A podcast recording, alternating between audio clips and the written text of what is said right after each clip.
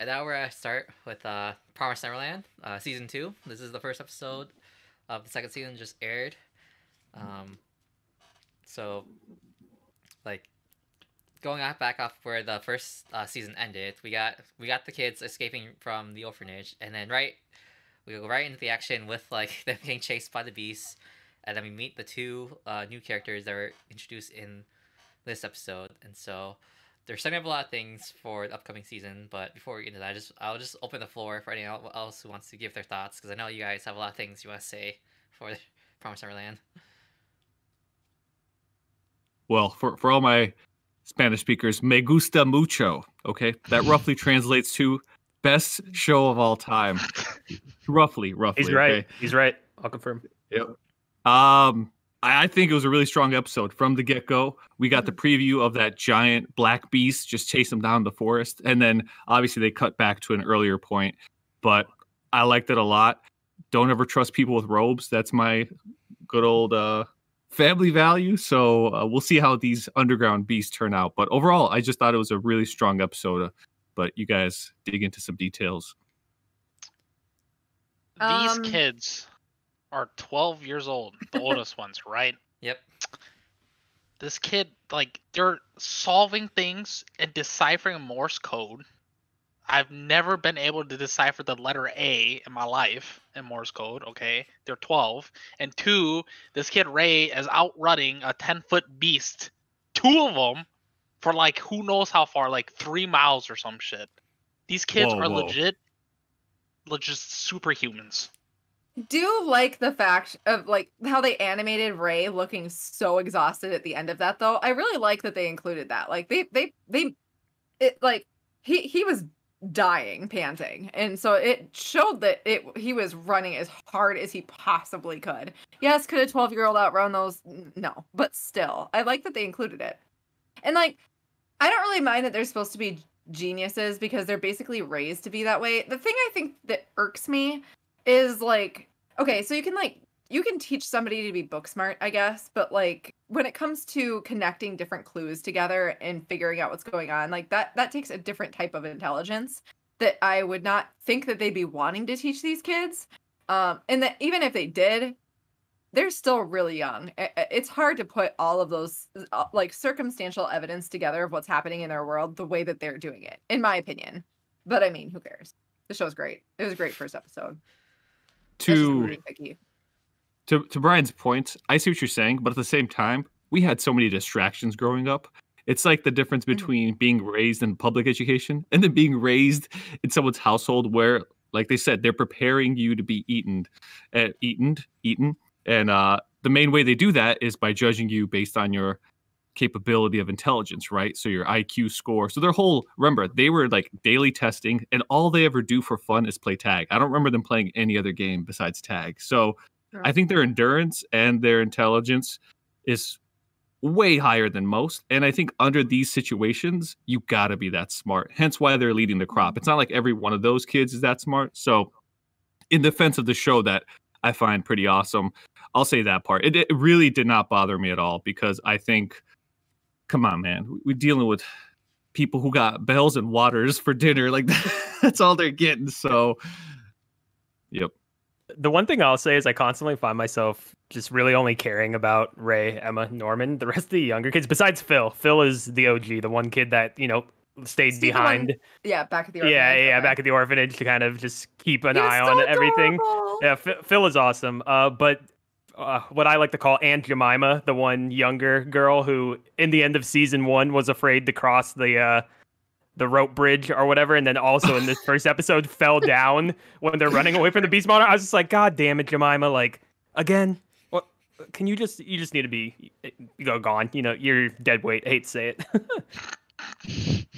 Yep. So, really Yeah, I- I brutal having to being try to like fight and run for your life with a bunch of like six year olds, five year olds. Right. But I like the fact that Ray mentioned that in season one, like mhm. because it's realistic, right? I mean, I've been, I've thought that watching every zombie show ever. Like these people are like running around with like babies or whatever, and I'm like, oh my god, that thing's gonna get everybody killed. And I like the fact that Ray brought it up. And yeah, you're not wrong. That'll be part of their struggle. Watch the, the only like ethnic kid in that group. He's gonna die first. Just wait. He's, he's athletic and he can teach the kids how to play tag, but he's gonna get stabbed to death. There's Watch. more than one. There's the older one, and then there's the younger girl. I don't, but ah, shit. Oh, yeah, the you're right. you're right. glasses and the other one, yeah.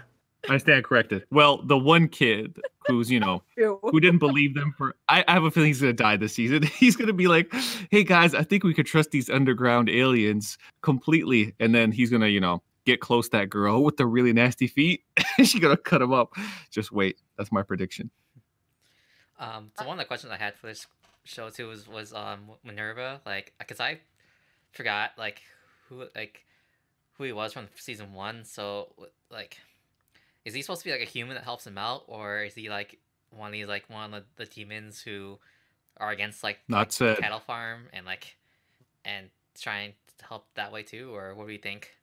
I think all we really know about Minerva is that he's kind of like the sole bastion for humanity in this world, where you know he's obviously provided like the books and all these other uh, breadcrumbs to have people uncover what the farm system is and how to kind of survive in this world. So um, I think that's all we really know about him at this time. Yeah, I don't remember anything besides them alluding to the fact through the book hints that oh, there must be someone that's on our side. Do we trust like Yeah. these new two new characters? Do you think that they're actually out there to help out the kids, or do they have some other um, intentions in mind?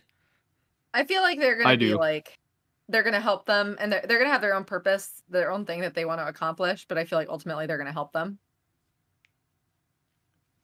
I would say I've created the whole backstory for the show already in my mind. Go, I think- aliens were looking for a place to feed, just like that Twilight Zone episode where they come to Earth and they say, Hey, to serve man, we're going to give you guys this book. And then the big twist at the end is they're just taking humans up to serve them for dinner. Hey, padoons. So I think majority of aliens are pretty bad and evil, just like, you know, Transformers, the Decepticons rule by majority. And then the Autobots are like the 10 few robots left. Well, in this case, I think there's an underground network of them. And you got Harriet Tubman, aka Dr. Minerva, leading that rebellion secretly, right? The only way that it can, because I don't think these things really have genders. So I think uh, you've got this like 20, maybe 10% of these aliens are like, wow, what we do is wrong. We go to different planets, we look for food supplies, and then we feast and we go to other planets. So that's my prediction is you have this underground network of rebels who are like, nah, we don't want to be the evil aliens anymore. We want to live in peace. I mean, I actually feel like that's accurate, probably. It sounds like they got the what it sounds like the show is gonna be. Yeah. Mm-hmm. I will say though that I like the fact that it feels a little like there were some elements of this episode that reminded me of Made in Abyss with like the like everything we've seen up until this point. And correct me if I'm wrong. I, I haven't touched this show since it last aired. Um, I don't remember there being any creatures in the show that we hadn't seen other than the demons. No, this is like the Um, first like- time we've we've seen like Yeah. especially them talking because I was I was not expecting them to be talking in a language that you would understand them. I thought it'd be like more like alien language, but they're mhm. talking normally. So that's the first time we've seen them in this in this episode or this series. Yeah. Yeah, there was that, but then the- it also just showed like all of the like local wildlife and um, plants and stuff like that, and it was obviously not something that exists here in our planet. So I thought that was kind of cool because it kind of turned it into an adventure thing for me as well, which I figured it would a little bit with them escaping, but it, it definitely gave me some made in abyss vibes that I liked a lot. True that. And I like how they weaved in them knowing about the plants through children's books. So Dr. Minerva obviously planned out like how to feed information Mhm. in a secretive way. Mhm. And they're like, "Oh yeah, this is from that one story. This is the water plant. Yay, hoo hoo." so I thought that was actually a really nice touch. And I agree Mhm. with you. It does give me some Made in Abyss vibes. Um, but I like it. I was terrified of what's going to happen to the story outside of the kind of like Attack on Titan when it went out outside the wall. You're like, where's this gonna go? I don't know. I like being in the wall. Take me back to the wall. So that's why I was like, and plus, as much of a villain as she was, was it Isabel or Isabella? Isabella, Isabella. right? Yeah. Yeah. Isabella. Okay, Mhm. thank you. Uh, I thought Isabella was a wonderful character. Like I was glued to the screen every time she was on. I was like, how's she gonna Yeah. combat these smart kids? So I actually found this really nice, and I'm curious to see how things are going to pan out from here. But obviously, these uh these aliens, they just dirty. Yeah, like I wonder how they're gonna keep the tension from season one because like it was perfect setup in the house because there's like very little you can go to, so like it was easy to trap people. So I'm wondering how they're gonna keep that tension here outside the wall when there you have a lot of space to explore. I'm gonna miss some of the elements of like the head like the head games that happened from last season. I feel like that's not gonna be so much of a thing this. I mean, they were all very intimately in the same space, like basically trying to they, they had outsmart to, each like, other. pretend like they didn't know what was going on Mhm. too. So. Exactly, and I really liked that element, and I'm sure I'm gonna like this show even without that. But I I do miss, like I like the the adventure aspect, but I'm gonna miss that part. And uh like that Yeah. the whole yeah that whole tension of like of if the of the the farm like that that Mhm. what drew me to to this show. So mhm, we'll see how it ha- handles it this season. Yeah. yeah. Oh yeah, It- I'm waiting for my boy off. Norman. Oh yeah, I wonder if he's gonna sh- show up. I mean, we're all assuming he's pretty much alive, so I think we're assuming he's gonna show Yeah. up. Yeah. But sorry, Taylor, you had another point. Uh, I got side railed by Norman. Don't worry about it. All good. Yeah, that's what I'm waiting for is that tie-in with Norman because you know he, they're using his genius level skills for something. Watch when, when they can't catch these guys, they're gonna rely on Norman, and then that's where the head games are gonna come in. That's my prediction. So that'll be exciting. yes, yes. What's these are such the- predictions though. This aren't in stone. I was just gonna end. Uh, was the revelation from the end of season one when you learn Ray is Isabella's daughter? Was that a big shock factor for you guys? Uh, Our son, Yeah, sorry. it was yeah. for me. For me, yeah. Got it. I, I, just, I it was more of like, man, that's fucked up. Like, all this Yeah. stuff happened, Mhm. and he has to run away from his own mom. Like, that's pretty fucked up. yeah It. Yes. It- it shocked me. I was like, holy shit, this is the most amazing episode ever. like, I can't believe it. I mean, the more shocking thing for me was like at the end when they all escaped and like, and like Isabella said, you know, it's all over now, and she had like the ropes in her hands. I thought she was like Mhm. gonna like hang herself or like, jump off the wall or something. I thought so too. Yep. I thought that's how it was gonna end, but Same. like, so I'm surprised they didn't go that dark.